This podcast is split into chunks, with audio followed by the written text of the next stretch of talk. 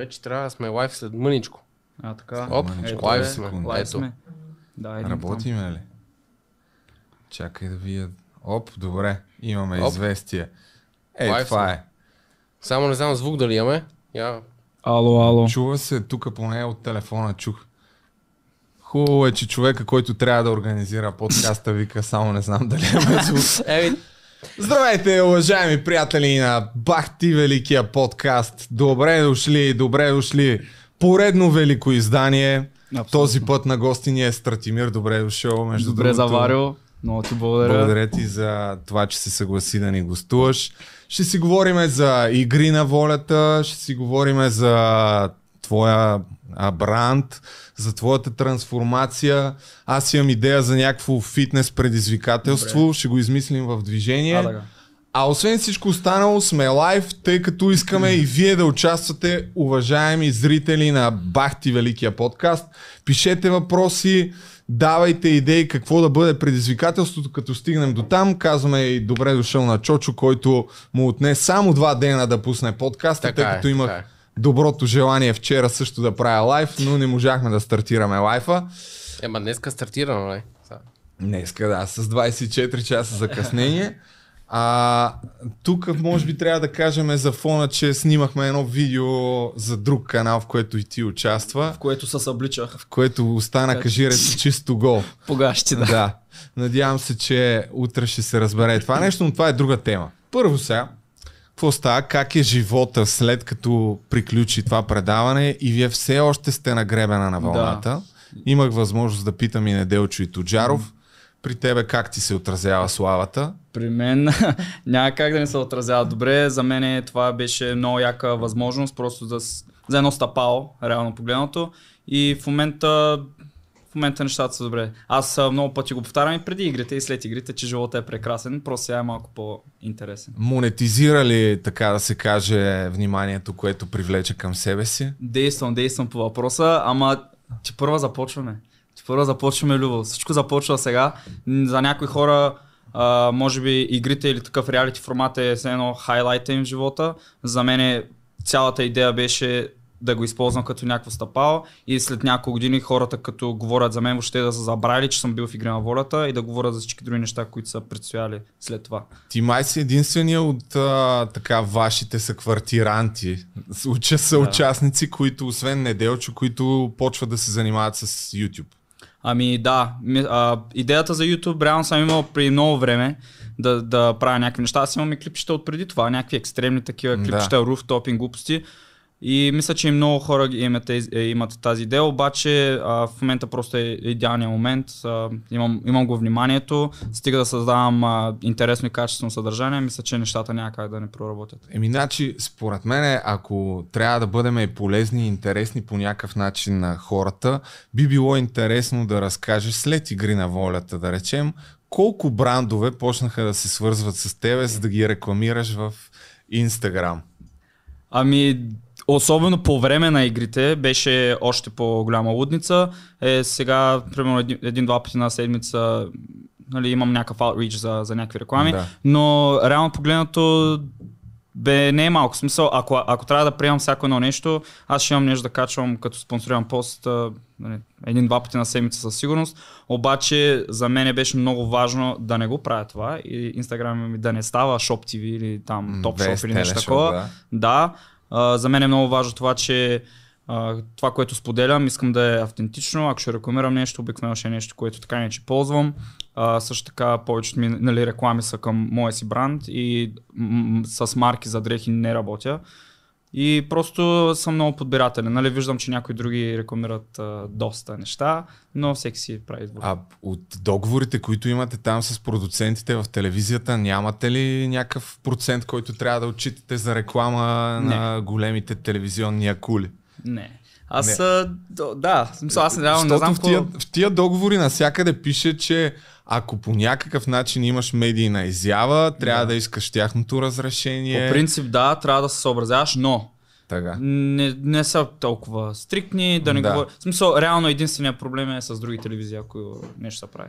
Но иначе не са, наистина много са Да, знам. Аз съм доволен. И евентуално, ако почнеш да говориш някакви негативни неща за тях в подкаст, тогава може да ти кажат, ти помниш ли тук тая клауза, че нямаш нещо. Не, има някои неща, които не са някак да кажа, ама... Ама повечето си неща, нали, аз си казвам. В смисъл, как си читвал някакви неща в Игри на волята, ли това, за това ли става въпрос? Добре, Михо, значи ние ще продължим да си говорим със сигурност за, и за твоя бранд, и за монетизацията. Ти може би би могъл в момента да дадеш някакви съвети за хората, които им предстои да влязат в такова предаване, какво може да очакват и какво да си направят след като свърши като план, тъй като едно от нещата, за които е добре да си подготвен, е да не спечелиш наградата, защото реално погледнато шанса да не спечелиш е много по-голям. Да. Но пък, очевидно, има много добри възможности за монетизация. Ако трябва да говорим в цифри, примерно, на месец сега след като си излязъл или докато вървеше предаването, за колко хиляди лева на месец долу-горе си получава предложение за реклами? По принцип всеки си прави собствената цена. Аз не съм такъв, дето да съм всичко или нищо, или да знам. В смисъл, просто много се подбирам, не ми пука, ако не успея с някой да работя, държа се на някаква цена и на някои от брандовете им е много скъпо, на други брандови не име. Гледам да си държа някаква цена. Реално може да си изкараш няколко хиляди, само ако правиш някакви реклами, обаче за мен това би ощетило дългосрочния ми бранд, ако почна да рекламирам всяка седмица по 1-2 продукта, което няма как да си го позволя. Ако става въпрос за съвети за как да действаш след едно такова нещо е, първо, че аз влизайки в игрите на самия кастинг, те ме питаха, ти какво сега тук си дошъл да си рекламираш марката? Искам да не съм тъп, но аз ще съм така да си рекламирам марката, защото те ми знаеха, нали, за гривните и такива неща. Да. И реално от началото на 2021, като кандидатствах, бях доста уверен, че ще ме вземат, просто защото смятам, че съм достатъчно интересна лично за да ме вземат. И като цяло бях си планирал какво ще правя, като изляза от игрите, как да задействам някои неща с YouTube, как да задействам някои неща. И нещо, просто трябва да имаш предварителен план. Обърка ли си от това план или го следваш за момента много добре? Долу-горе си е както трябва. Сега аз не знаех като резултат какво да очаквам, но знаех като стъпки, какви стъпки да предприема. Разбира се, нещата са повечето пъти много по-сложни, отколкото всъщност си мислиш, че са. Но това въобще не трябва да спира един човек, просто постоянство и си действаш напред. Очевидно ти си показал много сериозно постоянство, тъй като си претърпял наистина много впечатляваща трансформация, но преди да стигнем до там, нека си поговорим все пак за Игри на волята. Каза, като се явих на кастинг, това ли ти е първия път, в който се явяваш на кастинг за реалити? Защото, примерно, Неделчо, като дойде тук, разправя, че не знам си колко, 4-5 пъти го реджектвали там от фермата и накрая, в крайна сметка, се е добрал до това да участва.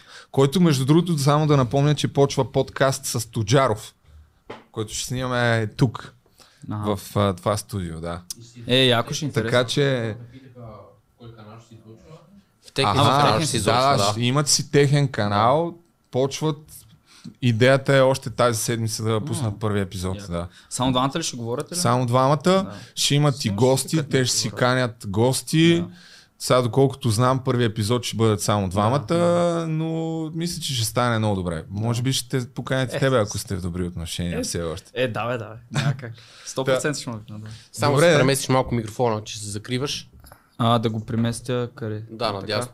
Кой е ясно още малко. Ти верно ще казвам. Чакай сега да видим, аз ще разгледам набързо коментарите. Кажи за това, за пръв път кандидатстваш. Да, в Игри на волята за първ път кандидатствам, но когато още бях дебел, преди може би 4 години, бях кандидатствал за фермата и беше ми интересно, бях на работа, просто видях анкетата, знаех, че са гледал от определени хора и кандидатствах за фермата и реално там минах всичките кастинги до последния, буквално бяхме останали там няколко човека, точно преди да вляза, обаче не бях се вписвал в сценария, нали, това ми казаха, защото те там не е като в Игри на волята, а там си имат предварителен някакъв сценарий, където един път беше, нали, бедни и богати. нито беден, нито богат. Те трябваше да ме изкарат всякакво да правим, тук трябва да правим някакъв беден приключение, взето обикаля и се снима, а пък не върви, защото съм се върнал от Канада, как така е беден, а пък и нашите. А ти в този сезон си кандидатствам. Да, в него сезон и после ми казах кандидатства и в следващия сезон, и ела. Или забравих кой беше, обаче другия пък сезон беше хора, които са живяли, нали, се живеят в България, цял живот си били в България и други са в чужбина. Пак аз вече бях примерно 3 години в България и пак нито едно от двете. И пак на последния кръг. Ама явили се следващата година пак? Или? Ами те ми казаха. Значи ти си кандидатствал няколко пъти. Да, ами два пъти, защото те ми казаха 100% не звъни следващия път, даже единия, забравихме вече името, а единия процент ми даде личния си номер да му звънна. От тия малките Ивани, Андрей или? Не от тях. Или не знам, някой там. Ники Николов, да не? Не помня, че беше да, при време. Добре. Но ми дадоха ми личния си номер да им звънна, че ако се вписвам в сценария, нали, да...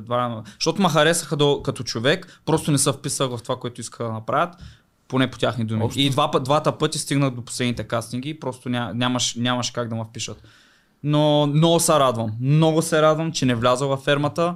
Като личен бранд първо, къде е фермата, къде е Игри на волята. Да. В фермата някакви там тюфлеци бият пирони, в Игри на волята играеш с някакви мащабни игри, деца, нали, много по-яки. Може да кажем обаче, че участниците в Игри на волята реално са всички отхвърлени от фермата. Там резервната скамейка на фермата, защото и Неделчо така, и ти така, може би има и някакви другите. За жалост, фермата тая година нещо много не се гледа, май този подкаст ще е по-гледан от сезона. И че... Как да гледам там върви? Бахти великия подкаст. Нормално, съвсем нормално. Да. Ами ти като си бил и на двата кастинга, каква е разликата в... Има ли въобще някаква разлика в кастинга за едното реалити и за другото? Защото да речем психолозите и на двете предавания мисля, че са едни и същи. Да. Ани Владимирова и нейния екип. Да. Така, ами че разликата не е много голяма от към отношение, от към начина, по който се опитват, нали, да те стринат. Първо те карат да се хвалиш и после така ти да къса помисли. Нали. Обаче от към самия кастинг, как се протече и реално нещата, които правихме, корена разлика. В смисъл, те, които кандидатстват за фермата, няма смисъл, те там не правят някакви физически изпитания, където да покажеш колко си физически подготвен, докато в Игри на волята бягаш, плуваш, лицеви до отказ, смисъл наистина иска да вират физически. Плуване има, имаше плуване, нали, там няколко 100 метра. И иска да видят колко си физически подготвен. Разбира се, това не е единствения, дори може би не е от топ критериите, защото видяхме, че в игрите има хора, които нямаха никаква подготовка и нямаха място там реално за игрите, но просто за да знаят, нали, иска да има достатъчно хора, които да могат да се справят и все пак да покажат някои изрода, които са на световно ниво в нещо. Тъй, че това е разликата, би казал, просто в физическите изпитания по време на кастинг. Да, особено вашия сезон действително беше така с много тежки такива за физически, за издръжливост по-скоро, отколкото за някаква сила. Имаше и силови такива, но за определени хора. Просто прямо бобката и горилата ги слагаха в такива роли. Но така или иначе, всяко едно реалити предаване, каквато и да е форма, гръбнака му е Big Brother. Особено пък в България. Те се правят от същите хора, така че конфликтите, скандалите, липсата на храна винаги е водещото в тази ситуация. Ами добре, чакай, нещо друго исках да те питам за кастингите.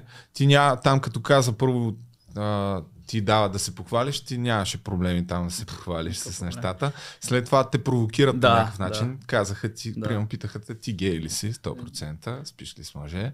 Питаха ли такива? Не, между това не са ме питали. Питаха ма за жени. Аз не изглеждам на някакъв гей според мен, ама може и да изглеждам. Не знам, кажете. Ама като цяло, реално погледнато, да, смисъл, първо ти казват ти къв си, що си, после като кажеш къв си, що си, ти за къв са помисли ти казват. Обаче аз просто съм, смисъл, нямам никакъв проблем с това. Смисъл, аз съм човек, който е много уверен в себе си, те като тръгнат да му провокират, аз съм напълно наясно каква им е играта. И аз им отговарям, нали, отговарям им нахакано, отговарям им, нали, реално, буквално все едно се заяждам с тях до някаква степен, но просто бях наясно, защото съм минал през този процес, нали, през там фермата, но имаше някои хора, които излязоха от тези кастинги, буквално, защото нали, първо са там някакви физически, после интервюто там. Имаш хора, които излязоха с сълзи в очите. които бяха направо едва не в депресия, и това съм го чувал от много хора, които бяха в игрите, защото те направо се опитват да те нападат. Буквално за къв са помисли, ти за нищо не ставаш, че ти къв си, що си, някакви такива неща, и почват повече и повече да провокират, да вират как ще реагираш. Аз бях, поне в деня, в който аз бях там, единствено, който си взе и с усмивка. Тъй, че... Чакай, че гледам дали има някакви коментари. Само 10 коментара ли има, бе? Да, гледат ни 170 човека в момента на лайв. Може никой да не пише коментари? Ето бе, има. Или от кой отбор си питат? Аз не ги виждам. Жанет гаджета ли сте? Тази снимка. Да, чакай да я покажем за нея, които не се виждали. По принцип, чакай. Те я свалиха, нали? Те я свалиха, после аз заради други причини пак и аз трябваше да я сваля. Батко Тими, бара гърдите на Жанет Осипова. Жанета ли е цялото име? Не, в Инстаграм. Ако искаш направо изкарай ми Инстаграмто е там снимка. Предполагам, че има новина в Hot Arena някъде. Охо, тя ако напише Стратимир има... Да, 1000 Жанет статии. Осипова и Стратимир от Игри на волята. Няма я снимката, бе. Какво да напиша? Просто в профил ми, мога влезеш. Аха. Да, тук има някакви снимки. Ето. Опа, ето. Какво става тук? Сая, разкажи, каква е историята? Няма да е много дълго широк, че тя имаш проблем с тази снимка, ама... Да, че тя си има приятел, т.е. Не знам. Ама като цяло просто беше яка идеята и решихме да го направим и го направихме. Ама да, просто видях въпроса. Тук намазани ли сте солио преди кадъра? Кой кого маза или всеки сам си се мажеше? Това са тайни от индустрията, Любов, не мога да споделям такива неща. Ама... Не, като цяло... Не, да, много яка снимка. Не е ли? Да, аз мисля, че много е добра снимка. Добра. Благородно ти завиждам. Просто... А чия идея е? Аз предложих да се снимаме и тя каза да, много ясно, готин си и така. И се снимахме. Ама ние сме се виждали преди, просто като цяло да. Само сте се виждали ли? Да. Да. А това бастунчето ти ли го купи или тя си го донесе? Беше там, в студиото. Къде? В София някъде? Да, в София на студио. Това беше реклама на Balkanware. По принцип така се случи. Аз реално исках да... Реално не съм искал конкретно, просто да си го махнах. Някакви захарни изделия всъщност. Да, точно така. Това е реклама за захар. Не бъдете във форма, яжте захар и ще имате и виж такива снимки. Какво значи така се случи? Просто аз винаги да си ги нося тези неща, тя няма против, тя даже искаше да рекламира, нали, за марката, така че... А иначе оговорката беше просто да се снимат. Просто да. Обаче стана много яко. Аз даже ние като го говорихме, аз това го нямах още. Това ми го направи един мой приятел, един приятел във Варна, Ивайло Добрев. Приятел, който се познаваме буквално от 1-годишна възраст, наскоро при 3 години някъде стана златар. Той го направи... Отдолу, в смисъл цялото го направя. Това цялото е сребро с такива камъчета. То е сребърно? Това цялото, да, и от това е, всичко е сребърно и само камъчета такива деца саровски камъчета си. Поздрави на Ивайло Добрев. Не, това си е много лично кастъмейд, това си е кастъмейд за мене си. Бая скъпо иначе. Да, кастъмейд за мене си е това. Много поздрави на Ивайло, той е доста добър. Познаваш ли го? Да, бе. Ивайло Добрев, много як, много як. Той е с един крак. Да, в смисъл, не знам, той ми е един от най-добрите приятели, буквално от 1-годишна възраст се познаваме, моторна катастрофа, с един крак остана, спря с моторите, започна златарството, винаги е бил добър с ръцете си. Моторите, да, явно там го познава Чочо. И като златар е изключително добър. Много е добър, много говорим. Всеки, който иска Ивайло Добрев Jewelry, най-яките неща в България може той да се сътвори. Чакай, сега ще го напиша. Ама то... Дали има ли Инстаграм? Да. Ето ще излезе, може би. С източка. С Ай. И, да.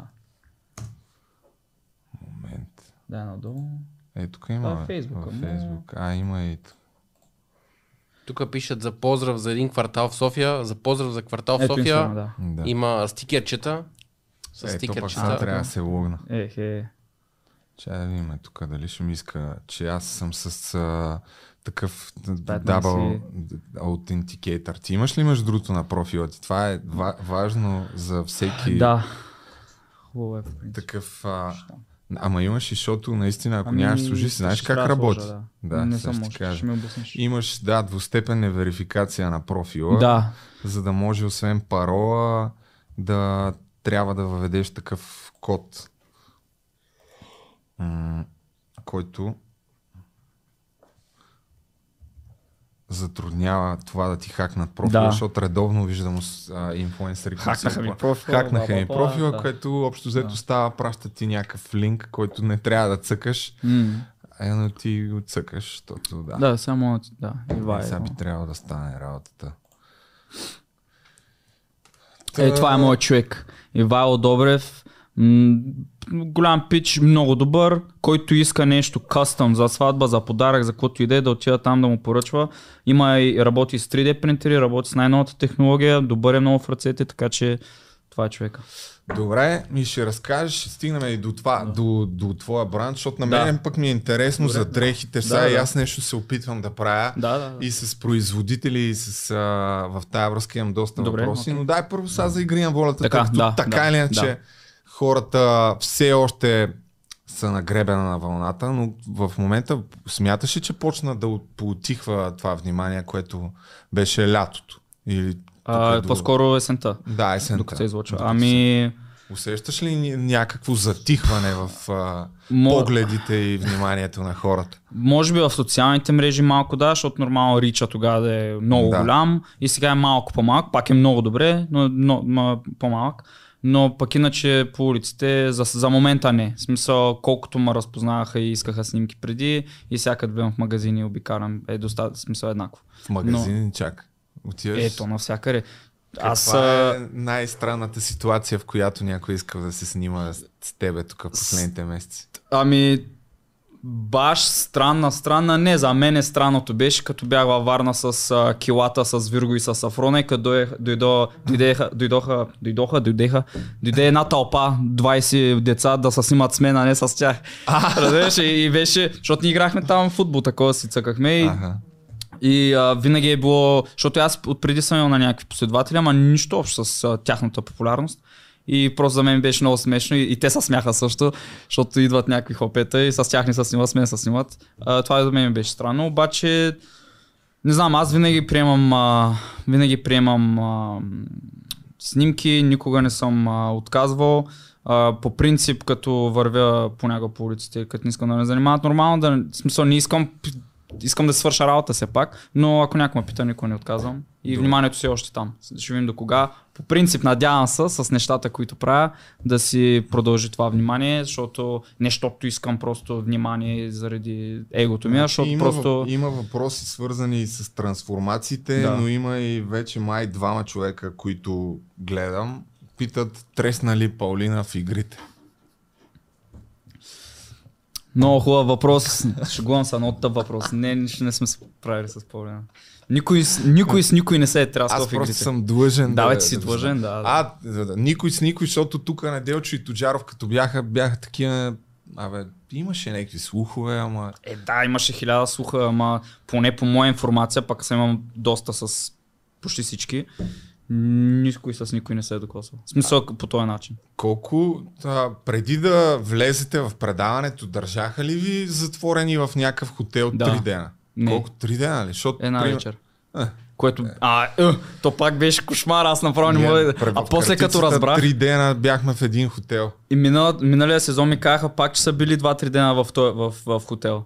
И си казвам, мале, хубаво, че нас вкараха 2-3 дена да чакаме, защото аз дойдох, прямо пристигнах там в 4 часа и на следващия ден в 11 часа, 12 часа ме изкараха. Къде? На морето направо някъде? Царец. Да, там ви карах в един хотел и на следващата вечер... На следващия ден, Мусо и казват, излизай за фотосесия и та вкарват на арената и си what the fuck. Беше ли видял някой от участниците по време на кастингите? Да. Кой? То няма как да не видиш някакви хора. Видях, някои хора не са се виждали. Може би е по-различно сега, но примерно аз като преди 9 години, като участвах, всъщност от хората, с които бях на кастинг, нито един не беше след това в предаването. Но при нас нямаше как. Те повечето бяха известни тогава. Може би това е до някъде причината. Ние реално бяхме 10 души, които бяхме от гражданската, каквото както ни наричах. Кой беше видял? Ами от самите кастинги, Морунов бяхме на единия кастинг, с Виктория, ето тя отпадна там, втората седмица бяхме на няколко кастинга заедно, с много от хората, които бяхме там, се видяхме на медицинските и на ваксините, значи реално с половината съм се видял. Ма станахте ли си нещо приятелчета да си размените телефони и след това мене избрахте ли? Мене ме избраха, значи, тебе избраха ли те? Да, имаше такава комуникация. Опа. От мене не е имало, защото не знам, мен ми беше... Да, смисъл, аз знам, че аз влизам, знам, че аз ще се справя. Оттам насетне, който е там е там, ще се справя с който е там. Ама не бях такъв, писаха ли ти нещо, звъняха ли ти нещо, на мен ми писаха някакви неща. Да не е почнала коалицията там, която си бяхте направили още преди да... Ами аз после разбрах, че Тожаров и Семира предварително нещо са си комуникирали и се чудих защо аджаба, защо толкова много я пазят, като не се справяш в игрите. И аз после разбрах. Верно, че с тази Семира имахте някакви тежки караници там. А виждали ли сте след това? Да, аз никога, аз съм казал, че с никой никакви лоши чувства нямам, кой ще да се сърди. Някои хора имат за какво да се сърдят, аз няма за какво да се сърдя, защото стигнах на финал и се справих добре. Нещата не съм ги взел на лично, някои хора ги приемат нещата на лично, така че иначе съм, да, с всеки един човек, който съм се видял, дори и с Семира, като сме се видяли после, сме се усмихвали, нали, сме си говорили. Нямам лоши някакви чувства към никого. А на самия финал, където останаха трима души, да. Ти всъщност беше на финала, но нали, отпадна малко преди финала, което сигурно те е яд доста. Ами... доста не. Тогава ме беше яд, защото самата игра беше за мен. Ти каза, че не си я гледал, обаче самата игра беше с елементи, които буквално бяха за мен. С финални елементи, всичко, буквално като отивахме на арената, петимата полуфиналисти и всички ме гледаха и като тук си, тук няма как да не беше. Коя беше тая игра? Чакай сега. Аз след това гледах полуфинала, какво беше? Аз и Неделчо отпаднахме, то беше накрая с едни топчета. Така, ами това е гадното, че ти тези това ги беше разцепил, да. Точно така. Имах на буквално, може би, най-важната битка в целия сезон е тази, където племената се разделят. И точно на нея битка, аз печелих, нашето племе спечели, нали, за секунди, защото просто бях перфектен в това упражнение. И после на същия елемент, на полуфинала се окъках. Тъй, че... Това ми беше странното, защото реално е нещо, което знам, че съм способен да направя най-добре. Финала имаше и друго, нали? Не беше само това. Беше препятствия, бягане напред-назад, в смисъл прескачане на стена и такива неща. А иначе, да, това се сещам, където преди това победи, мисля, че Мани победи. Те тогава имаха сериозна преднина, Мани ви водеше. И аз си спомням, тогава имаше някаква реплика, само ми го дайте това топче, тук и ще я бия 100%. Точно така. Точно това го казах, защото топчето беше на двама човека в ляво ми. Викам, само ми дайте топчето, ще я пръсна. Само ми дайте това топче, ще я пръсна и само ми даваха топчето и аз и го поставих перфектно. Просто затова малко мая, че знаех, че тази игра е съвсем в моите способности да ги бия всичките там. Буквално можеше да съм номер едно, обаче това е живота.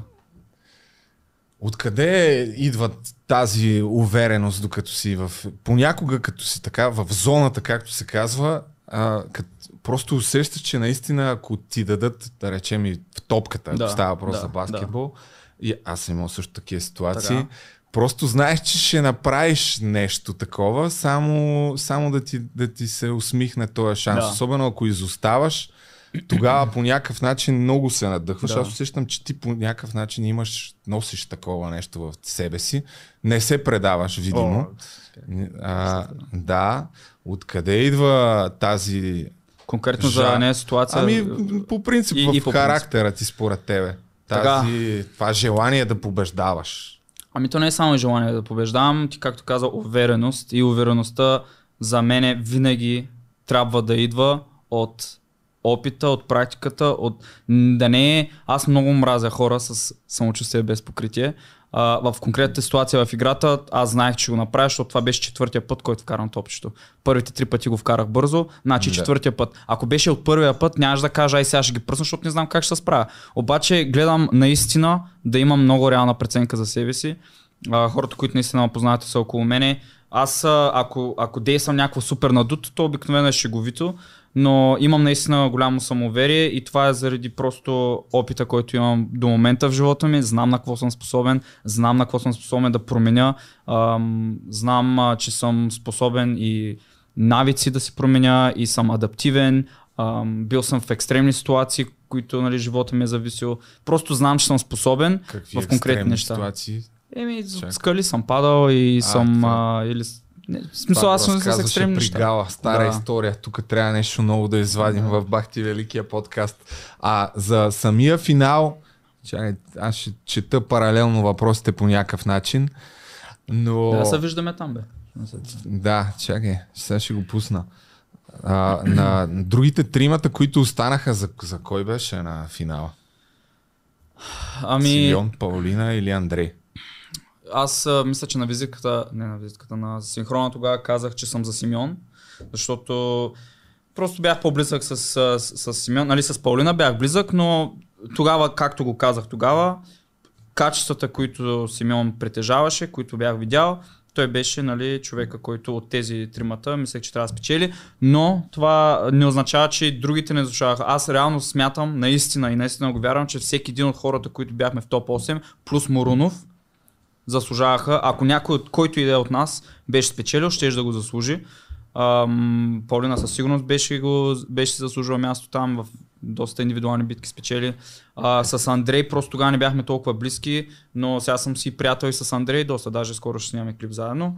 И реално погледнато, наистина ми беше все тая, кой спечели. Да. Просто тогава така го казах, защото все пак бяхме в племе заедно с Симеон и Симеон ми е приятел. Не е тогава Паулина да те разочарова по някакъв начин. Не, защо? Защото пък преди това си бяхте супер близки, как? Ма ние винаги сме си били близки. Ма накрая идва някакъв човек от друго племе при вас и оп, Паулина вече си толкова близки. Въпросът е кой според тебе заслужаваше да спечели или кой притежава качества да спечели. Аз гледам да не съм инфлуенсър. Според мен е Симеон, сега не че искам да го убия човека, но той докато беше на този остров, буквално победите му бяха много нелепи.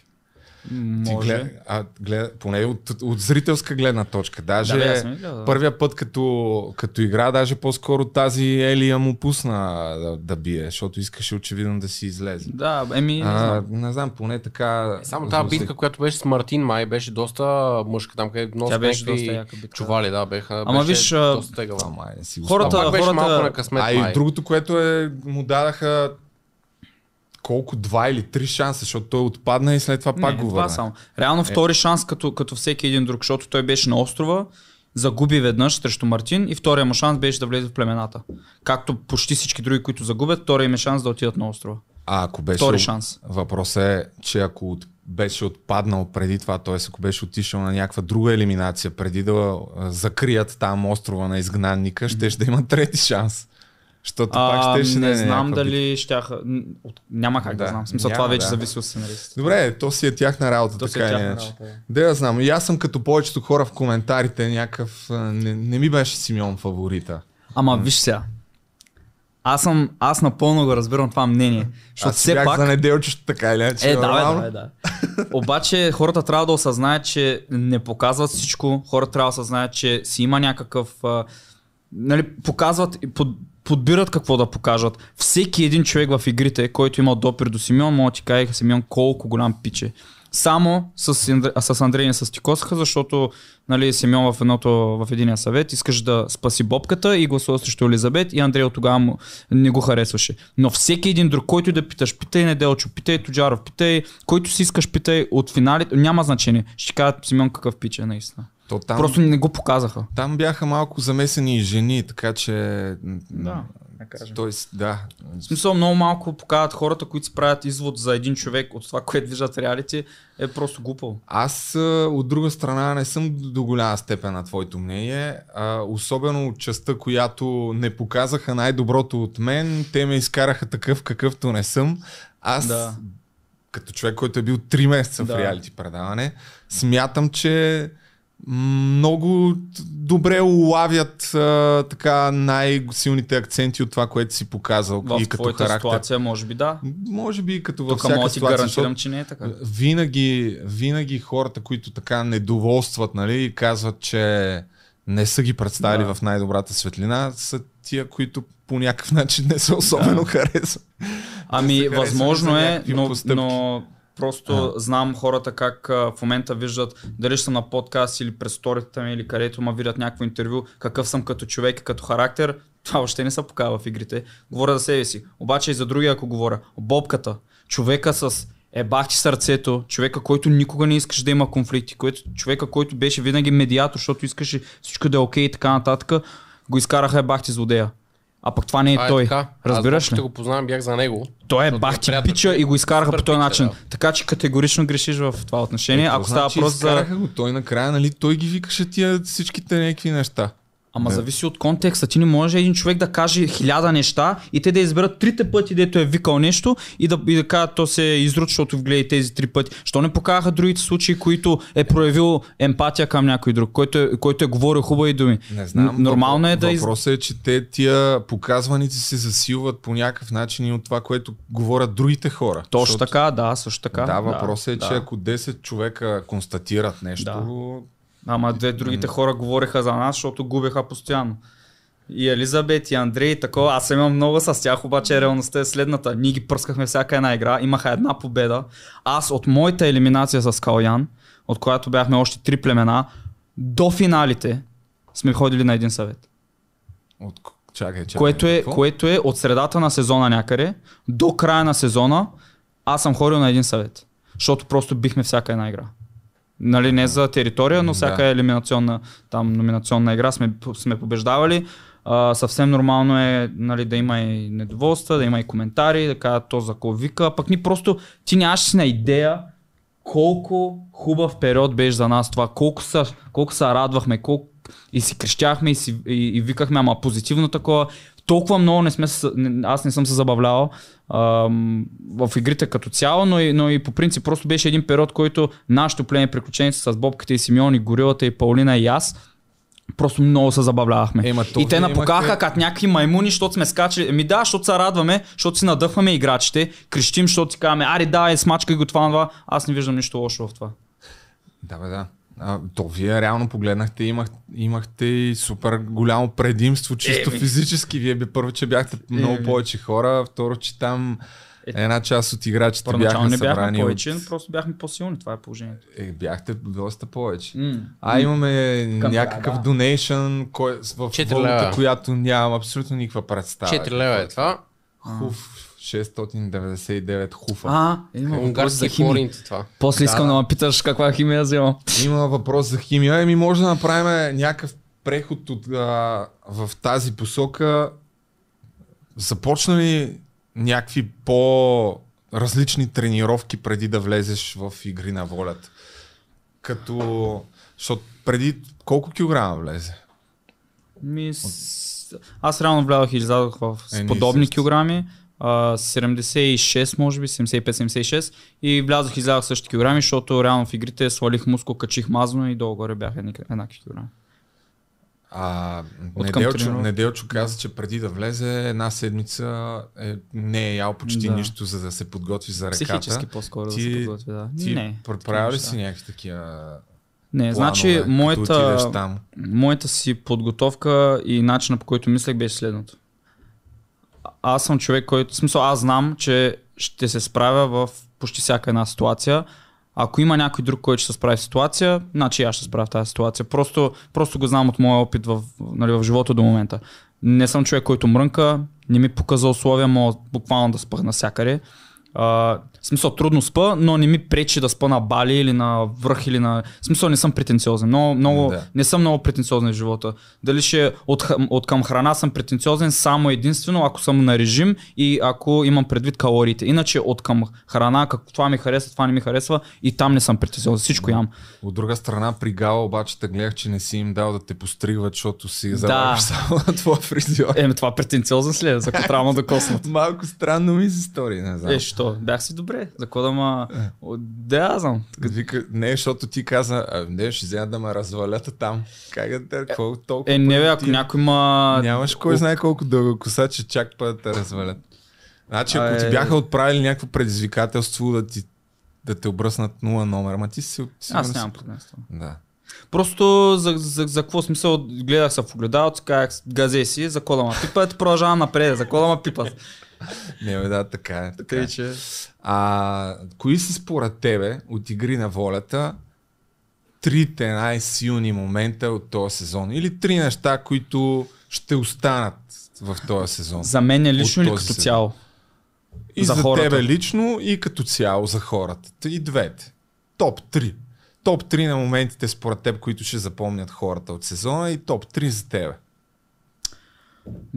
На първо място елиминационната ми битка с Калян, защото поне когато се излъчи и до ден днешен ми каза, че това е най-тежката битка в сезона, което ме радва, че аз съм бил в тази битка с веригите, дето бяхме по препятствията и дето стреляхме там.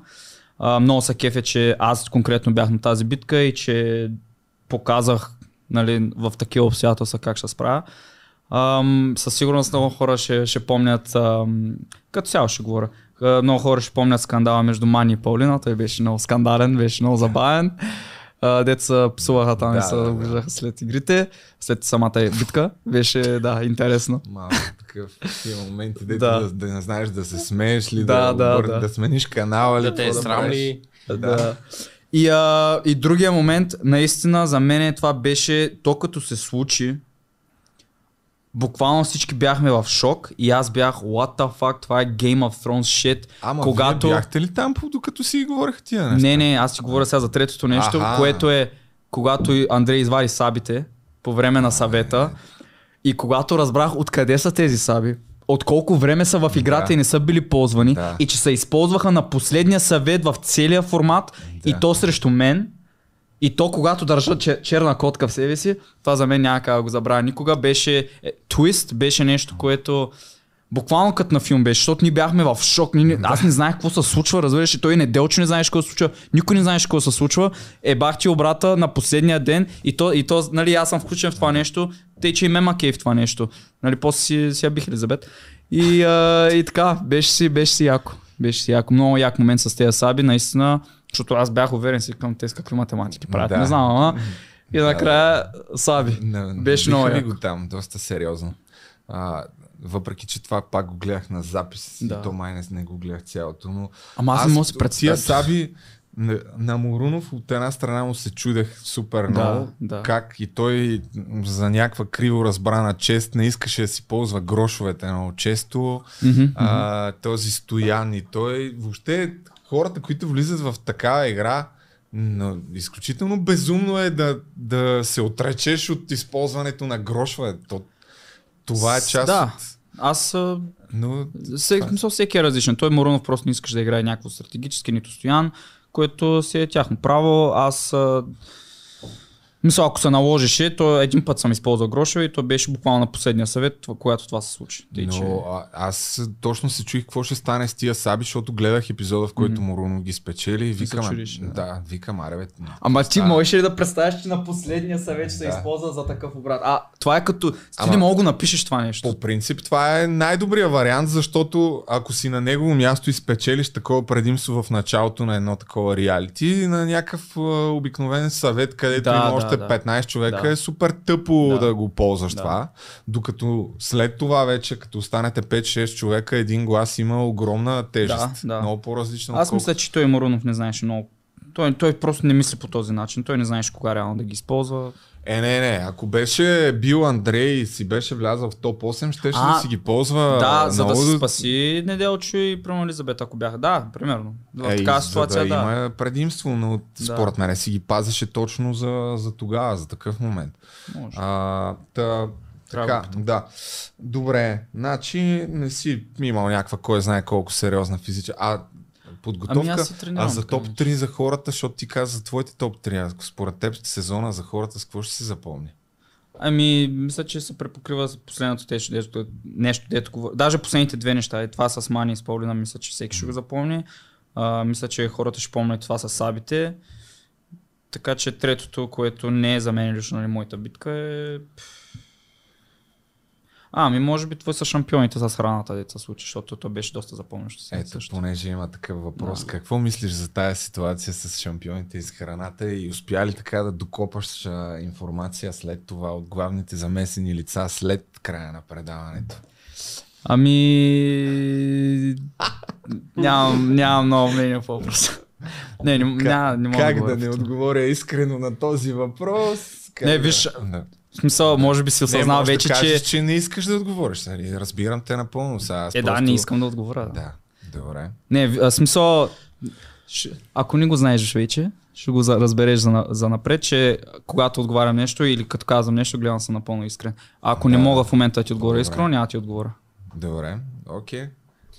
Аз мисля, че едно от запомнящите се неща на този сезон беше тази първата участничка, която отпадна, където си разби главата. О, да. Беше доста смешно. Мале, да. А точно на нея битка, защото ние тръгваме, нали, първо с, нали, по един човек минава по халките и втория човек после минава. И, нали, аз минавам за нас, Мурунов за тях. Бих го Мурунов тогава. И минахме по това и само бягаме напред и само се чува нещо. Спри това и само чухме това тупане, каквото е. И после след 2 седмици разбрахме, че е тук щупени прешни. Тя, нали, показаха с това. Тя си еба майката. Колко време спряхте тогава снимките? За колко време? Или само изкараха? Не помня, изкараха я. Да, не повече от 10 минути. Защото те трябваше и да измислят как да продължат и то реално Мурунов сам си бягаше трасето. А игрите... По цял следобед ли бяха?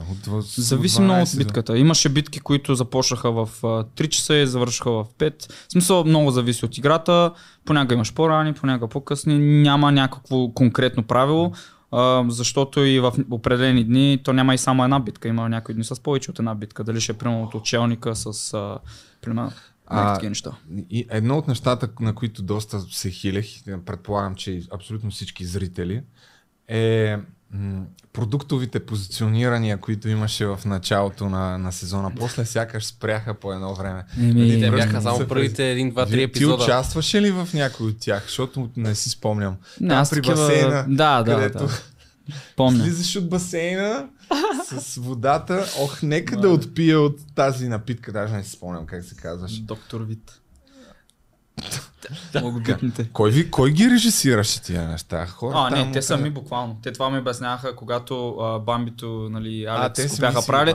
Те казаха, о, мале, сега ще направим тук много такова. То нарочно го направиха да е толкова кринжа. Те нарочно го направиха. Ама да, идея знам, тяхни там договори глупости за колко епизода. После ги спряха тия напитки, защото гледам, че ги бяха гафирали след това. Смисъл, те си явно си имат договор за определени епизоди там, да, не знам, детайли не знам. Добре, значи според тебе, кои са последен въпрос за Игри на волята и после за твоята трансформация ще поговорим, кои са най-важните качества, за да спечели един човек? Психика. Със сигурност психика. Това е нещо, което аз знаех, че ще имам competitive advantage, на български не знам как е, предимство. Да. Ще имам поне над много хора, просто защото майнда ми е, дед вика Конър, bulletproof solid. Така че няма... Това за мен беше най-важно. В смисъл, наистина, ако можеш да преодолееш психически и да си държиш мотивацията и да искаш да се биеш, ще стигнеш надалече. В смисъл, първите хора, които отпаднаха от нали, първата половина, обикновено са хората, които просто психически не можаха да се справят с нещата. А смяташ ли, че може да отпадне силен играч в първите 2-3 седмици на предаването, защото това винаги във всяко реалити ми е направило впечатление. Да. Сега изгонихме силните играчи. Аз съм на мнение, че ако си силен играч, е невъзможно да отпаднеш третата. По принцип седмица. Бих се съгласил. В нашия сезон аз буквално не бих казал, че има човек, който беше в топ 8 плюс Мурунов, който не заслужаваше да е там. Така че най-силните играчи си бяха там. В случая, нали, всеки го има този страх, на мен най-големият страх ми беше да не отпадна първи, втори, нещо такова. И Така че, обаче в същото време никой не знаеш. Мисъл, в битката, която ме пратиха на елиминация, нали се мира като ме номинира, битката за директна елиминация, дето стояхме там като насрани, нали, с едно копче на главата, съвсем спокойно можеше аз да отпадна първи и в нея битка последния автоматично си тръгваше. В случая Семира падна преди мен, аз паднах буквално 20 секунди след нея. И съвсем спокойно аз можеше да отпадна на нея битка, което беше, нямаше половината на сезона още не бяхме стигнали и никой нямаше да ме помни и така. Еми, да, тогава... Така че имах късмети там, че, защото тази битка не беше за мен. Аз дори подозирам, че не са искали, нали, да продължа, защото не беше за мен. Обаче, ама на. Начука им го. Така. Ами това е защото ти беше един от най-добре подготвените физически играчи, според мене. След Андрей, който е ултрамаратонец, е издръжливостта. Ами ама мисля, че издръжливостта... Бобката повече държи от мене. Даже на бягането издържа повече от мене. Да, той също все пак е рекордьор на Гинес, нали? Бобката е изрод. Да, със сигурност. Просто мисля, с плуването май беше малко зле. Ами... Справяше се, да. Аз с плуването бях добре, докато плувам, след плуването бях леш. Обаче това, което също бих казал, освен психиката за мене, което ми беше голямо предимство, е справях се на елементи. Говоря като цял елементи. Не, че физически превъзхождах много хора, нали, бях добре физически, но сръчен съм, адаптирам лесно и това го как се казва, го доверявам и нещо. Към това, че просто в живота ми правя много разнообразни неща и с всяки различни, и с екстремни спортове, и с всякакви неща. Просто умея да се уча бързо, умея да адаптирам и някои хора просто нямат тези способности, просто не са минали през такива неща в живота си или са специалисти в едно-две неща. Просто им нямаше лабиринт или нещо такова, където да не ги вкарам нещата от ряз. Нямаше елемент, в който реално да не се справям. Така че за мен това също беше... Просто трябва да правиш много неща. Като казваш много неща, колко много неща правиш сега? Първо да видим от там, тъй като една от характеристиките вече на твоята личност и това, с което е обвързан, се свързва твой личен бранд, е това, че си някаква машина. Да. Даже имаше малко по-горе един въпрос, дали... тренираш някакви хора да се трансформират като услуга, дали го предлагаш. Да. Ти от кога си машина вече? Нали? Преди... Да, ами бих казал, кога съм машина. От кога си машина? Последните 3-4 години ли? Да. Колко дигаш от лежанка? Това е важен въпрос. Да, ами последния път като се тествах, тежах 72 кг и дигнах 130. Сега колко си? Сега съм 76-7, ама не съм дигал скоро лежанка. Така, мисля, надявам се лятото пак ще дигам 130-140. Обаче, това не ми е, нали, главна цел. Да. Но, значи, върнах се от Канада, бях си дебел. Кога си отишъл? На 7. Буквално кацнах и на следващия ден станах на 8. Нали, на 1 юни кацнах, на 2 юни ми е рождения ден. Значи си отишъл на 8. Да кажем, да, на 8. На 7 и 354 дена. Да. 5, да. И колко време седя там? 64. Ами стоях там до 18, после 3 години бях в Англия, си изкарах бакалавъра, после се върнах в Канада, една година работих в банка и после се върнах в България вече окончателно. Това означава, че на 22 съм дошъл, сега съм 28, 6 години, да. И реално, като дойдох, чай сега се сетя. В кой град? Торонто. В Торонто съм израснал. Като цяло, реално повечето ми съзнателен живот е бил там. Скоро вече няма да е така, защото вече съм 6 години в България. Обаче хубавото нещо беше, че всяко лято прекарах в България. За това съм много благодарен, че успяваха да пращат мен и брат ми обратно тук в България. Да, имам брат една година по-малък. И просто летата ми бяха нищо общо с другите канадци. Аз като се връща канадци си мисля, че ги лъжа за нещата, които правим, защото тук е лудница, като сега тук няма закон. Особено като си хлапе, там 2005-та, 2006-та, смисъл, ти хвърляш врати, пиратки, гърмиш, глупост, смисъл. Във Варна. Във Варна, да. А вашите още ли са в Канада или? Върнаха се преди 2 години. А, вече всичките окончателно. Да, продавах коли, апартаменти, всичко и те са тук. Той баща ми е програмист, той малко бачка откъде си. Така че. И реално като се върнах, Работих за IBM, там финансов анализатор, половин година, после работих някаква друга маркетинг работа, половин година. И като осъзнах, че след 2 години офисна работа, защото в Канада работих като кредитен специалист за една от големите банки там, после нали, тук финансов анализатор, такива офисни работи, дето уж са нали, много хубави с заплати и така нататък. Да. Обаче бях неудовлетворен, в смисъл не се чувствах добре. Гледах постоянно през прозореца и си мечтаях как съм на планината, как правя нещо или как... Нещата, които общо взето съм правил последните няколко години. И просто за мен беше кошмар да продължа по този начин. Аз никога не съм влизал баш в депресия, обаче не се чувствах добре. И реших просто да го променя, след много скандали го промених.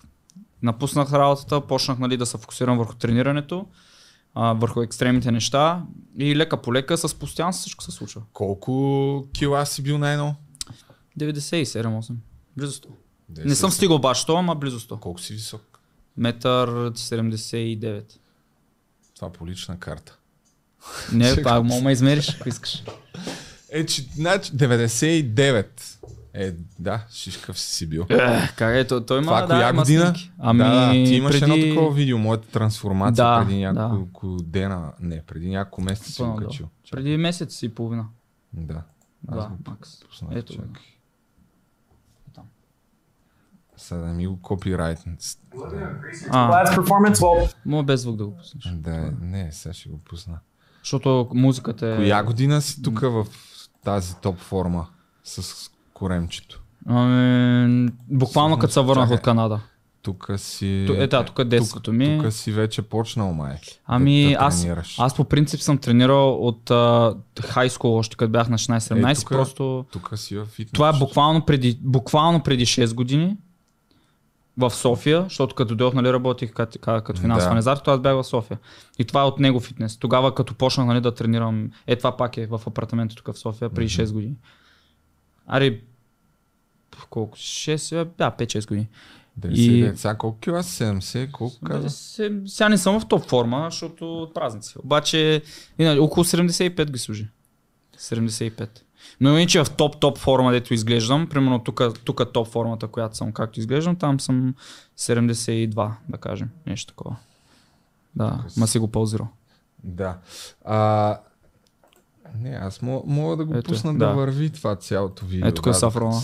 Чайто мън като Сафрона казахме Сафрона.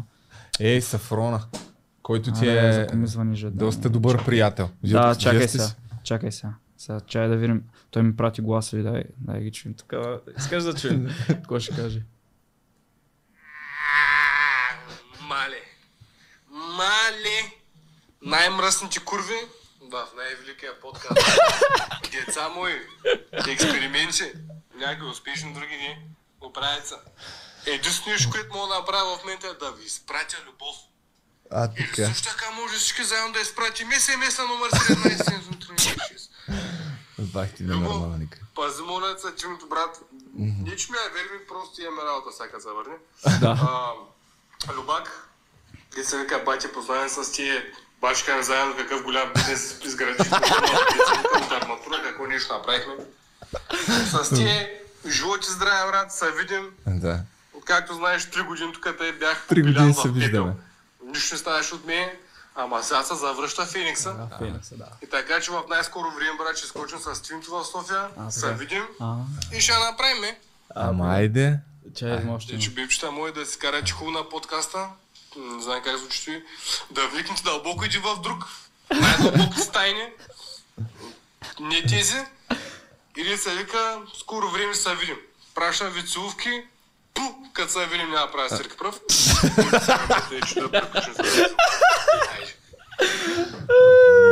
Сафрона е велик. Никога не съм го виждал на живо. Ще го видиш. Да, ще разкажеш всъщност историята на вашето приятелство. Ама да. Значи от 2016 си бил последно дебел. И тогава почваш да сваляш кила. Не, това е в 2016-та, но примерно година след това пак не бях в някаква топ форма. Да кажем 2 години, година и половина-две ми отне да си... Първото ми отслабване, така да кажа, защото слабно да. Когато 20 кила, изглеждах добре, обаче нямах такива, в смисъл мускулатурата ми не беше кой знае какво и после си хванах приятелка и пак не дебелях и после като скъсах с нея, тогава вече нещата станаха страх. Да. Това е много яко. Да. С тебе ли ще се разделям? Сега ще видиш колко ще ме искат. Имаш ли такава мотивация? Ами... Да, в смисъл да знам повечето хора, които са в такава ситуация, мисля, че мислят по този начин, ама аз винаги след лош момент съм много надъхан и просто нещата се получиха. Колко време, нали, как започна? Ти ясно, че си се надъхан, то по принцип надъхването е по-лесната част. Да, това е най-лесната част. Това след това точно да така. Останеш постоянен. Точно така. Ти дори каза, че си почвал и си спирал там с няколко месеца, но...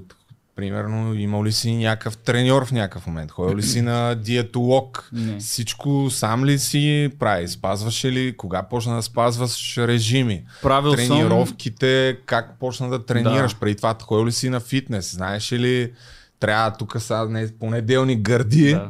Вторник гръб и така нататък. Как намери информацията да почнеш, след като вече си решил, че ще се трансформираш? Ами... Аз реално от 16 годишна възраст, на 16 за първ път стъпах залата, като бях още в хайскул. В хайскул ми в Канада имаше зала. С един приятел ходихме да тренираме, но нали, в смисъл не е кой знае какво, нито съм се фокусирал върху принципите на изграждане, нали, на прогресивно натоварване, на време под напрежение, такива неща, които са нужни за хипертрофия, за изграждане на мускулна маса и за сваляне. Реално нищо не знаех, просто ти като си тинейджер и като тренираш, просто като се развиждаш и имаш някакви резултати. И тогава долу-горе имах някакви резултати, обаче от към храна пък нищо не знаех, нито съм си готвил, нито нищо. И имах винаги такива периоди. Отидох после, като бях в университета, много надебелях пак, после пак свалях килограми по време на университет, после пак качвах. И като много хора съм стартирал и съм спирал 30 пъти. Преди накрая вече да си кажа, нали, постоянно трябва да почвам стероиди. Да, точно така. И като намерих аналара и вече всичко се промени.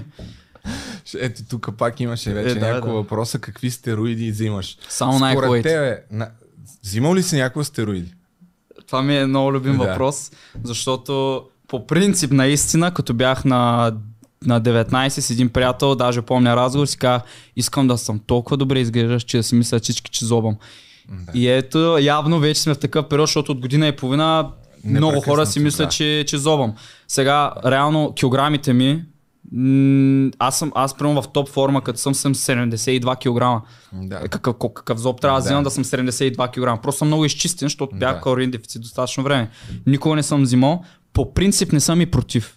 По принцип съм отворен към тази идея, защото от проучванията и от всичко, което знам, имам варианти, в които да се прави по здравословен начин. В смисъл по начин, по който да не ти вреди, ако винаги си следиш, нали, кръвните показатели, ако го правиш с доктор, нали, не ти говоря някакви мега там стероиди, говоря за тестостерон, примерно, нали, или TRT, примерно, нещо такова.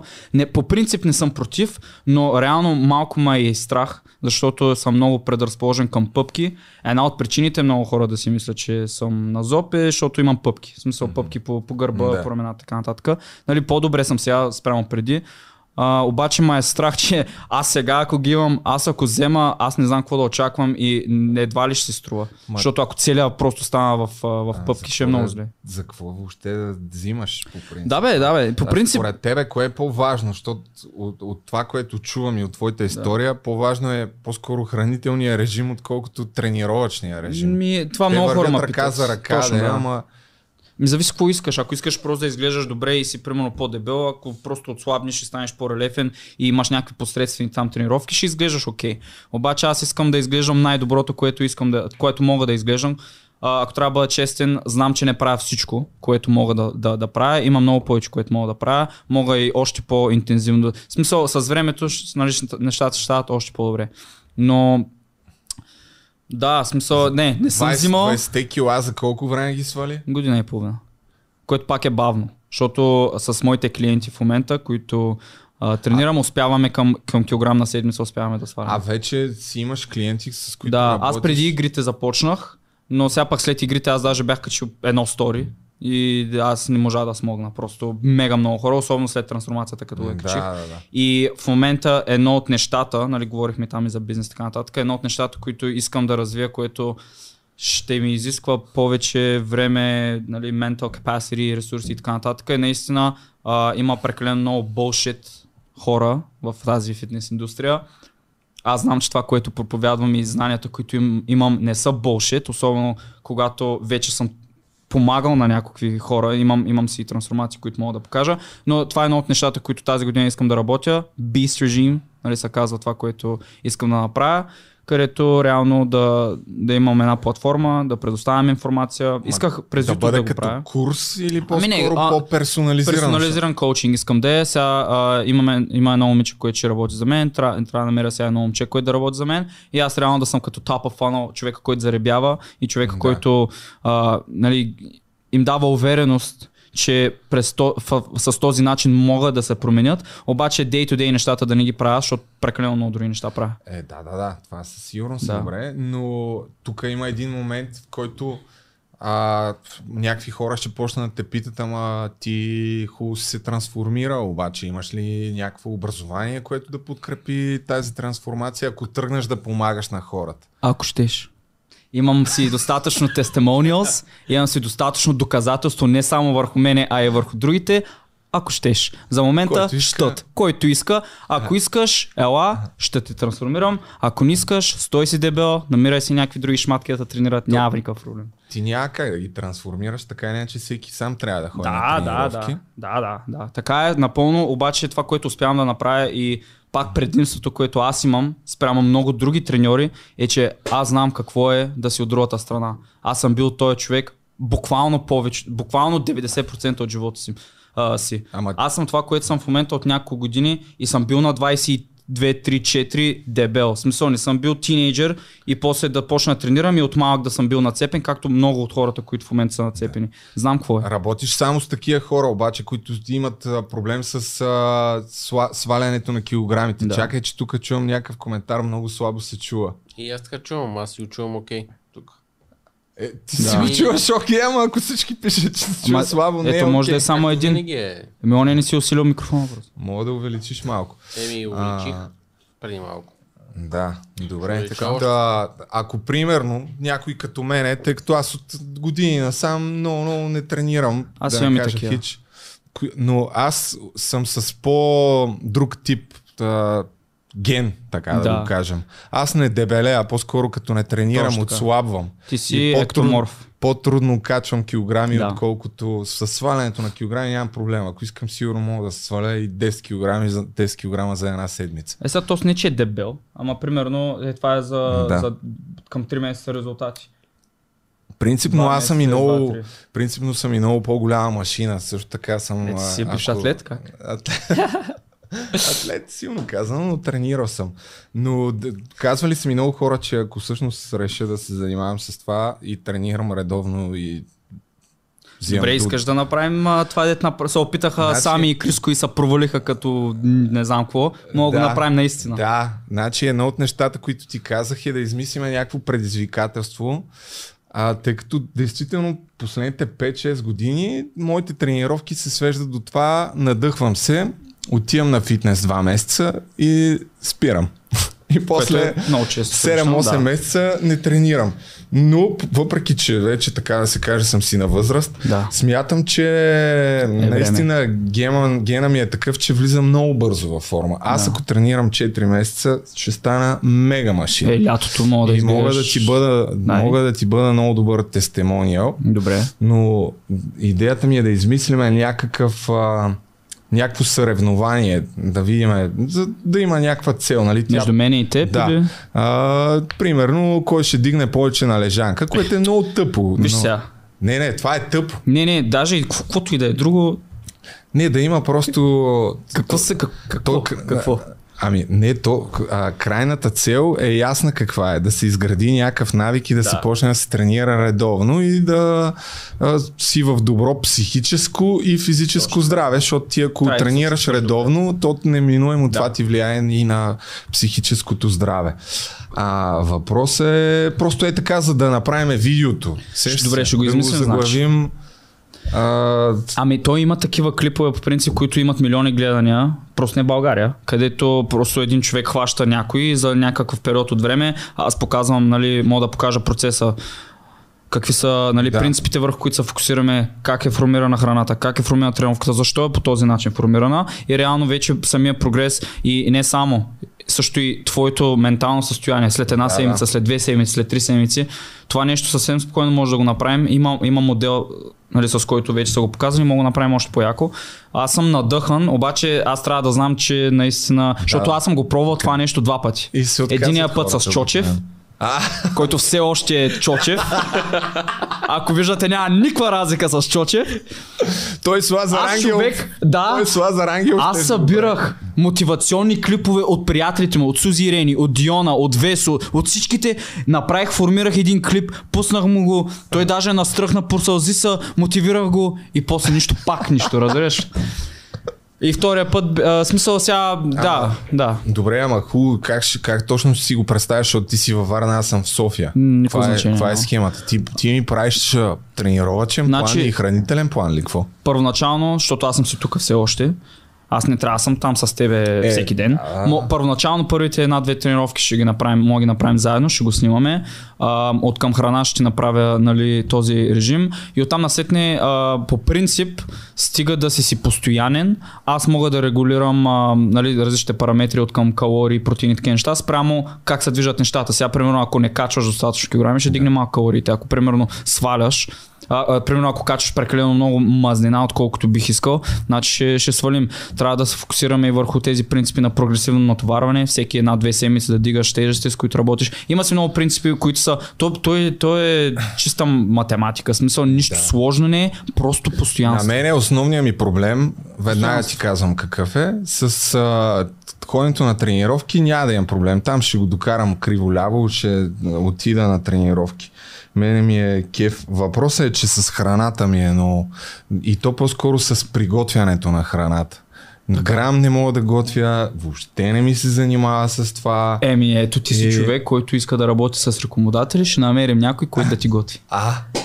Това би било. Защото има такива в София марки, които предлагат, нали, meal planning и такива неща. Може това да го включим като част от проекта, примерно.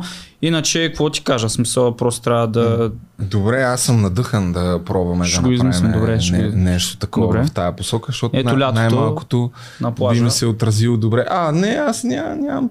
Да не, на плажа и да се седя в нас. Той Драго е много надъхан, сега ще го видим. Не, аз съм по-голяма машина от Драго. Ама не го подценяй, той също е... Той е футболист, бе. Не знам дали знаеш, той в Германия на много високо ниво е бил. Просто, нали... Той в кой отбор е играл всъщност? Някъде в Хамбург ли, не, какво беше? Фрайбург, не знам. Забравих аз. Ама той е много добър футболист. Аз го знам, него от първи курс бях студент, в който клиповете му ставаха вайрал още преди YouTube, даже не знам дали и V-Box. V-Box май имаше вече, имаше. Ами Facebook качеш тогава, явно и YouTube. Аз реално не го знам от тогава. От тогава го знам, от над 10 години там си го споделяхме. Със Саве тук има едно пичлеме, де тренира футбол в България, в Германия, лад да види такъв е идиот. И това там пълен минус. Кода играе човек, те там ми влизат, не на шпагат ми, не знам си какво. А скоро, между другото, пак си пусках някакви от тия старите му видеа. А вие откъде си познавате? Преди колко 3 години мисля, че се познаваме, просто в момента сме BFFs. Вие отскоро сравните? Не, кой знае какво, просто много си паснахме, смисъл. Аз много харесвам хора, които мислят по-различно. За мен е една от големите пречки или досадни неща, като бях съвърнал в България, просто да намеря хора, с които да мога да комуникирам на различни вълни, така да го кажа. И той е човек със сигурност, който мозъка му работи по малко по-различен начин. Смятам, че и аз съм такъв и просто много си паснахме като хора. И от преди 3 години от Just Pablo в офиса там. Оттам се запознахме, Саши почва пак с YouTube. Ами той вече качи там 2 клипа наскоро и сега даже всякът се прибера във Варна, ще работим по няколко клипа да направим. Надъхане и той вече вижда, че няма накъде, трябва да се действа. Тъй че Мисля, че ще станат нещата, защото просто има хора, които трябва да покажат какви са, какво могат и така нататък. Не го правят, обаче като го направят, ще гърмят. Със сигурност е една от легендите на българския интернет. Абсолютно. И 2-3 години да не качва видео, после качва там неговите неща в някакъв стил и те пак избухват. Да. Така че... Ама да вземе наистина да... Ако трябва някой нещо да... То така или иначе за неговите видеа и монтаж не трябва, кой знае колко. Не, ще ги такоме и пък като дойдем насам, ще седнем, ще говорим. Розмари забравих да кажа, че букната на участие снима някаква фотосесия, така че затова я няма. Добре, значи уточнихме, ще правим предизвикателство, фитнес, добре. Аз съм сериозен за това. Добре. Ама ти трябва да кажеш, аз ти казвам, моите слаби места са това с храната и то по-скоро с готвянето. Сядането, може би ще го нагодя, въпреки че не обичам да ям много. Ама не харесваш да готвиш просто? Или? Няма шанс да готвя, опитвал съм, не става. Смисъл, не става. Аз много харесвам да готвя, в принцип. Отскоро е, аз преди много също време. Много мразех. Ама това с времето пак не важи, защото реално аз това, което казвам на клиентите ми е готви веднъж за 4 ядения, което ти е за 2 дена, един път готвиш. Да, на всеки 2 дена един път готвиш, което не е кой знае какво. По принцип това е слабото звено в... Ще го измислим, ето ти казах една идея. Добре. Детайлите после ще ги уточним. Така, дай сега кажем няколко думи за твоите дрехи. Добре. От кога ги правиш тия дрехи? Чакай сега да отворим. Да. Как? Balkanware.com BLKN обаче се пише. BLKN. Да. Да видим разнообразието. Не е много голямо в момента, по-ексклюзивни айтеми са. То няма и как да е много голямо от това, което поне аз имам като опит. Защото за да е много голямо, трябва да фърлиш десетки хиляди левове предварително и след това да се надяваш някой да ги купи. Първоначално... Цак. Карал си, все пак маркетинг си работил. По принцип много тези неща си от брат ми. Брат ми, по принцип аз първо правя Balkanware е на мене и на брат ми. Аз реално съм лицето, самите дизайни са мои, брандинга е мой и така нататък. Обаче брат ми има маркетинг агенция, която е доста успешна. Брат ми живее в цял свят буквално.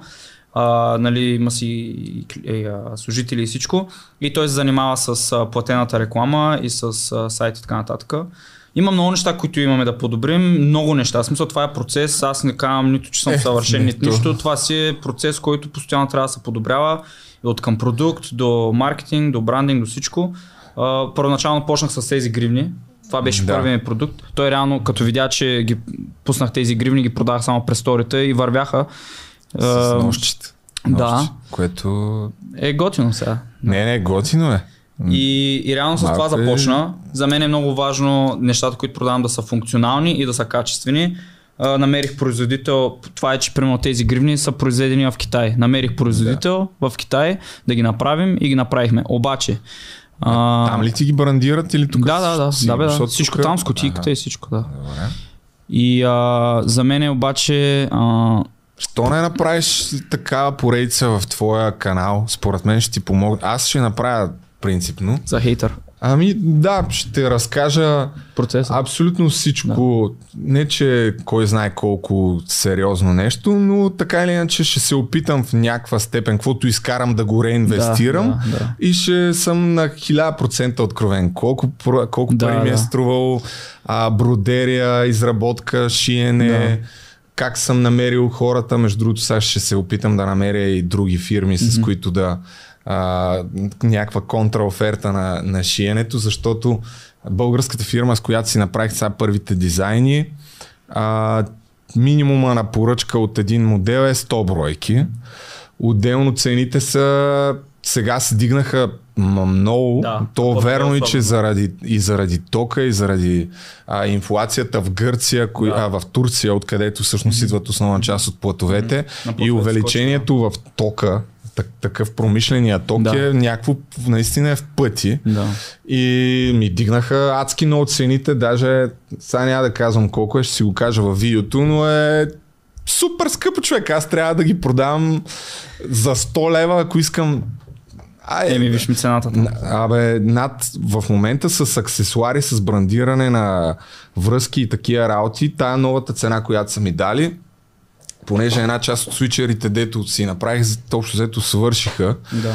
И трябва да правя нова поръчка, ама сега новата поръчка, като производствената цена ми е 50 кусурля, да. На колко да я продам. Да. На... Точно. Ами, много... Първо, че хората си мислят, че като имаш някаква марка и автоматично си богат. По-скоро се набутваш, особено. Да, в смисъл, аз реално имам много малко джобни и пари за харчене, защото гледам всичко да вкарам обратно, нали? Да. Това мисля, че... Откъде реши да го правиш това нещо? Така, ами... От колко време го правиш първо? Значи гривните ги пуснах при 2 години някъде. 2 години и нещо. После пробвахме с други аксесуари, един портфел там метален, визитник, просто не го продавам вече. Да. И някои други неща, едни маски. Обаче до тогава беше всичко, нали, прави го в Китай.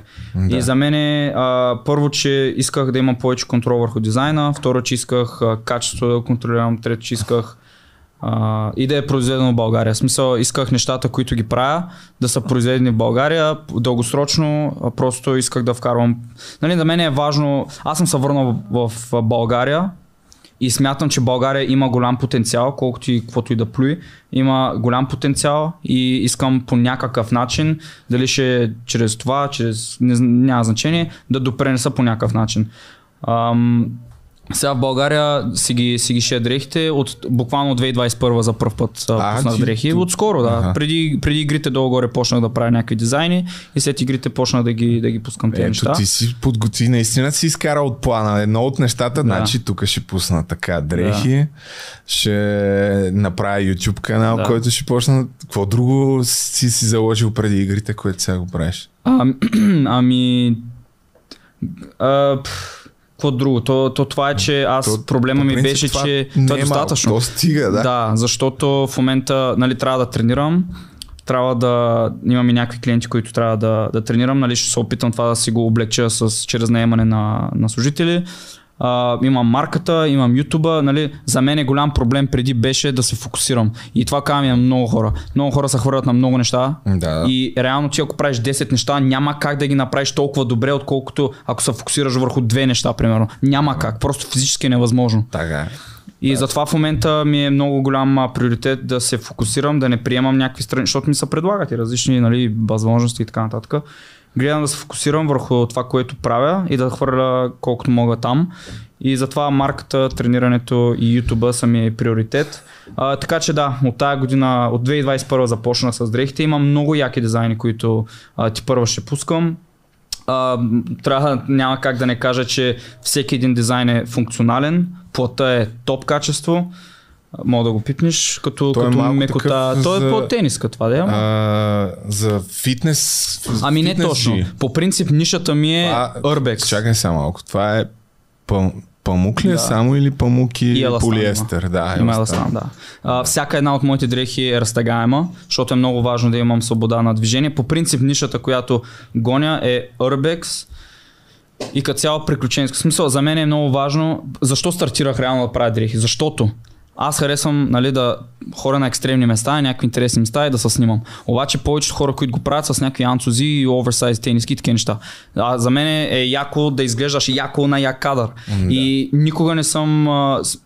Много трудно намирам дрехи, които да изглеждат яко и в същото време са достатъчно функционални, че да не ми пречат.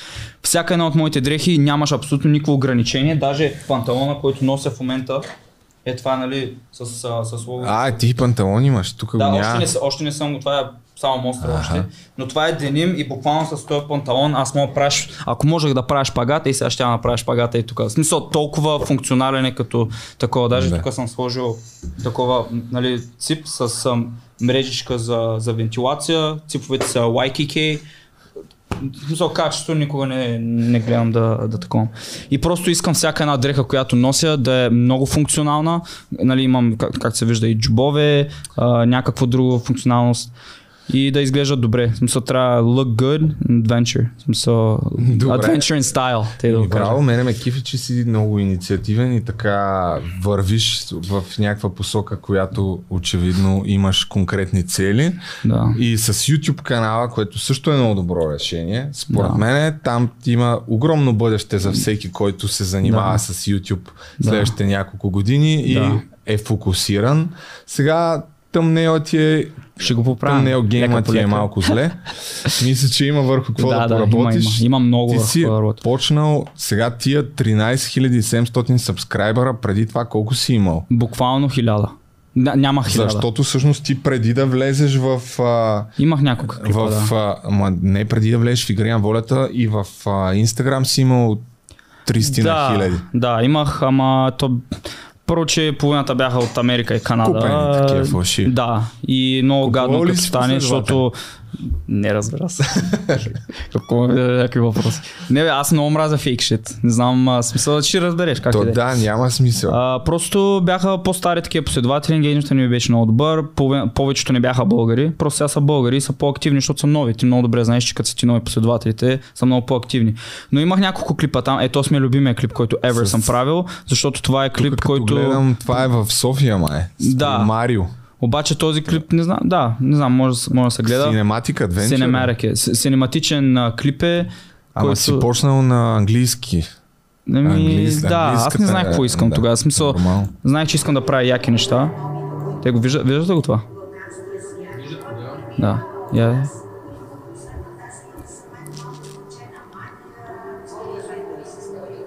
Звук да им пускам ли? Това е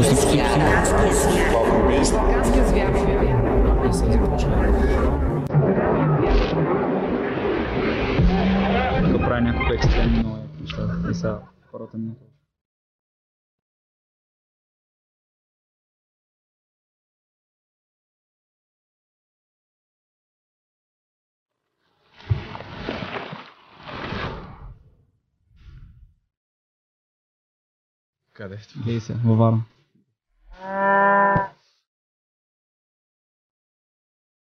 Да предупредя всички, които ни гледат. Не препоръчваме по никакъв начин да правите това, което ще видите, още повече. Бате, чакай. Не препоръчваме по никакъв начин да правите това, което ще видите. Тук насрали малко, поне малко. Не, в смисъл имах някакви притеснения, защото просто тук като вися няма, буквално няма допир на този, в смисъл аз даже то няма стена пред мен, няма на какво да се подпра, буквално съм само на ръце с едно вися и отдолу съм... Тия железа ми се струват крайно... Аз там съм ходил много пъти, това паразалене го видя, това паразалене го направих 15 пъти да хваним кадъра от 15 ъгъл. А то тук ли беше пак? Да, преди малко паразалянето беше тук. Да. И... да. Принципно... Тук... Не правете това вкъщи. Аз със сигурност няма да го направя. Аз имам някакъв мега голям страх от високо. Така ли бе, мой човек? Да. Даже разбрах, че по всяка вероятност имам и проблем с вестибуларния апарат, тъй като съм скачал с парашут, с бънджи 3 пъти, от балон, от кран и от мост. И винаги, когато увисна във въздуха и почва да ми пребледнява, да ми изчезва погледа, даже с парашута като скочих, в момента в който се отвори парашута, нали, много яко с парашута. Да, много яко, всички така казват, аз не.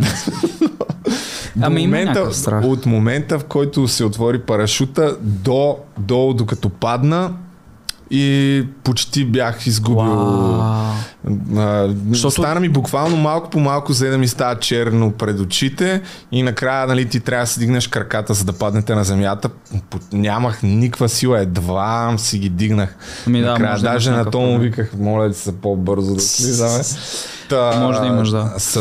Не знам, ама не ми... Защото реално като се отвори парашута е най-облегчаваща част, защото се отвори и после може да си гледаш гледката. Не знам дали е от страх, дали е от някакъв чисто физиологичен проблем, нямам представа, но 4 пъти ми се е случвало, нали, 3 пъти съм скачал с парашут, с бънджи, един път с парашут и винаги когато увисна на въжето, в момента в който тръгнат да ме дърпат с въжето нагоре, пак седя такъв И пак става същото нещо, малко по малко почва да ми изчезва камерата. Еми да, не знам. Така че това никога не би го направил, но аз съм от тия хора, дето като ги гледат и точно взето им се изпотяват ръцете. Да. Аз това много харесвам да чувам. Да. Тук каква е водещата мотивация, както казват чистите българи, за клауд? Да се покажа, че съм комплексар. На колко места си го правя това? Локациите бяха... Кое конкретно? Висенето ли? Ами не съм тия руфтопинг неща... Ако хората ми влязат в Инстаграма... От кога го правиш това? Пак 6 години да кажем. Някъде. 6 години ли бе? Да, 5-6 години. Тоест още от като си бил пухкав. Ами, нали това ти казвам, че започнах Balkan Beast да го изгражда като образ и да на брутални места да си правя някакви снимки, не върви някакъв дебелак да е там, разбираш, трябва да изглежда като Balkan Beast. Ама нали? Тогава ходил ли си като си бил в повече килограми? Да... Не, баш да вися, не е смисъл. Аз реално го правя това, защото съм. Чувствам се подготвен, смисъл, знам, че мога да се набера тогава поне. Мога да се набера на една ръка, ако трябва. Знам. Бил ли си такъв паркураджия? Не, баш. Само това? Баш паркур не, защото. Но паркурът е свързан с много контузии, пък не искам да се контузам. В смисъл, имам много приятели в тази сфера.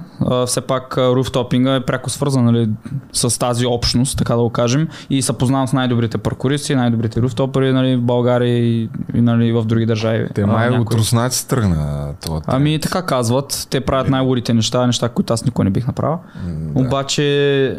Да знам. Кеф има, всеки ме питал, що... що гледаш Netflix, що караш тъп като идиот по улицата. В смисъл, това ма кефи... Като всеки един екстремен спорт, кефи ма. Това е по-тегавата част. Това, дето ходите там по ръба на... Да, там пък няма никакъв опасност няма. Да, ако не те е страх от високо, би трябвало да няма проблем. Сега не мога да ти духне вятъра, предполагам. Не. Аз съм бил небостъргачи в Дубай. Тук вече е малко по-особено, защото тия железа... аз съм ги тествал преди да снимам кадра. Аз ги ритах и таковах преди да се удовисна. Един филм на тия, дето ходят по въже. Тя е много яка история, чакай само. Да вие как се казваш. Когато строят кулите близнаци в Ню Йорк, един от най-известните ходачи по въже, как се казва, Джозеф Гордън Левит, не беше ли? Момент само. Не беше ли Гордън Левит актьора там на този филм? Не се сещам кой беше актьора. Мисля, че беше не The Wire. Или как беше? Чакай. Wire. Чай, че ми изчезнаха някакви елементарни думи. Edge ли купеше?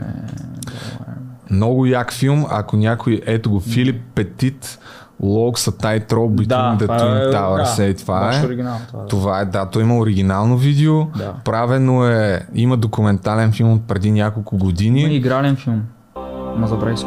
Игрален, ама той е... игрален филм на базата на... Бейсна чувство там, Всъщност, докато строят кулите близнаци, тия се промъкват, правят някакъв мега сериозен план, как да... Много яко, този филм е... И смисъл, кой сега някакъв си, дето е на дивана, ще тириш и му кажеш, що го правиш. Нали, по принцип... Смисъл, защото иска да го направи.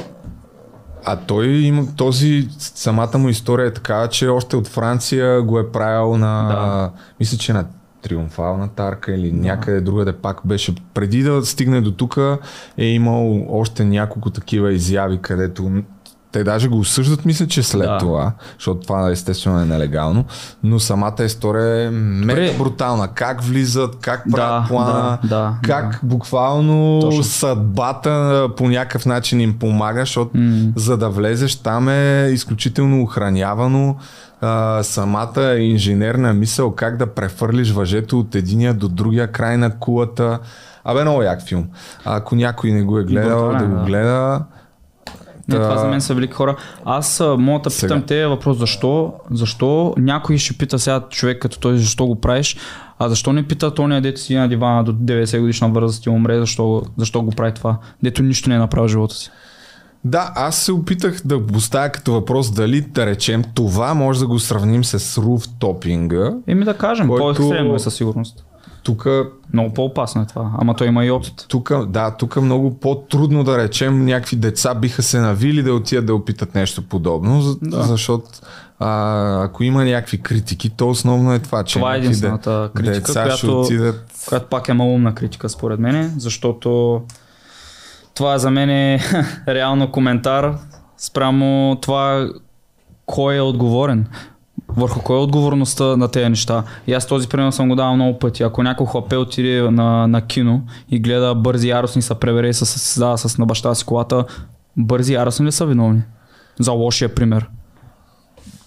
Еми, няма сега да го дискутираме това, но понеже видях коментара, че някой каза за документалния филм е уникален и екранизацията също, наистина аз бях бахти направо, бях в шок като го гледах този филм, викам, уникална история.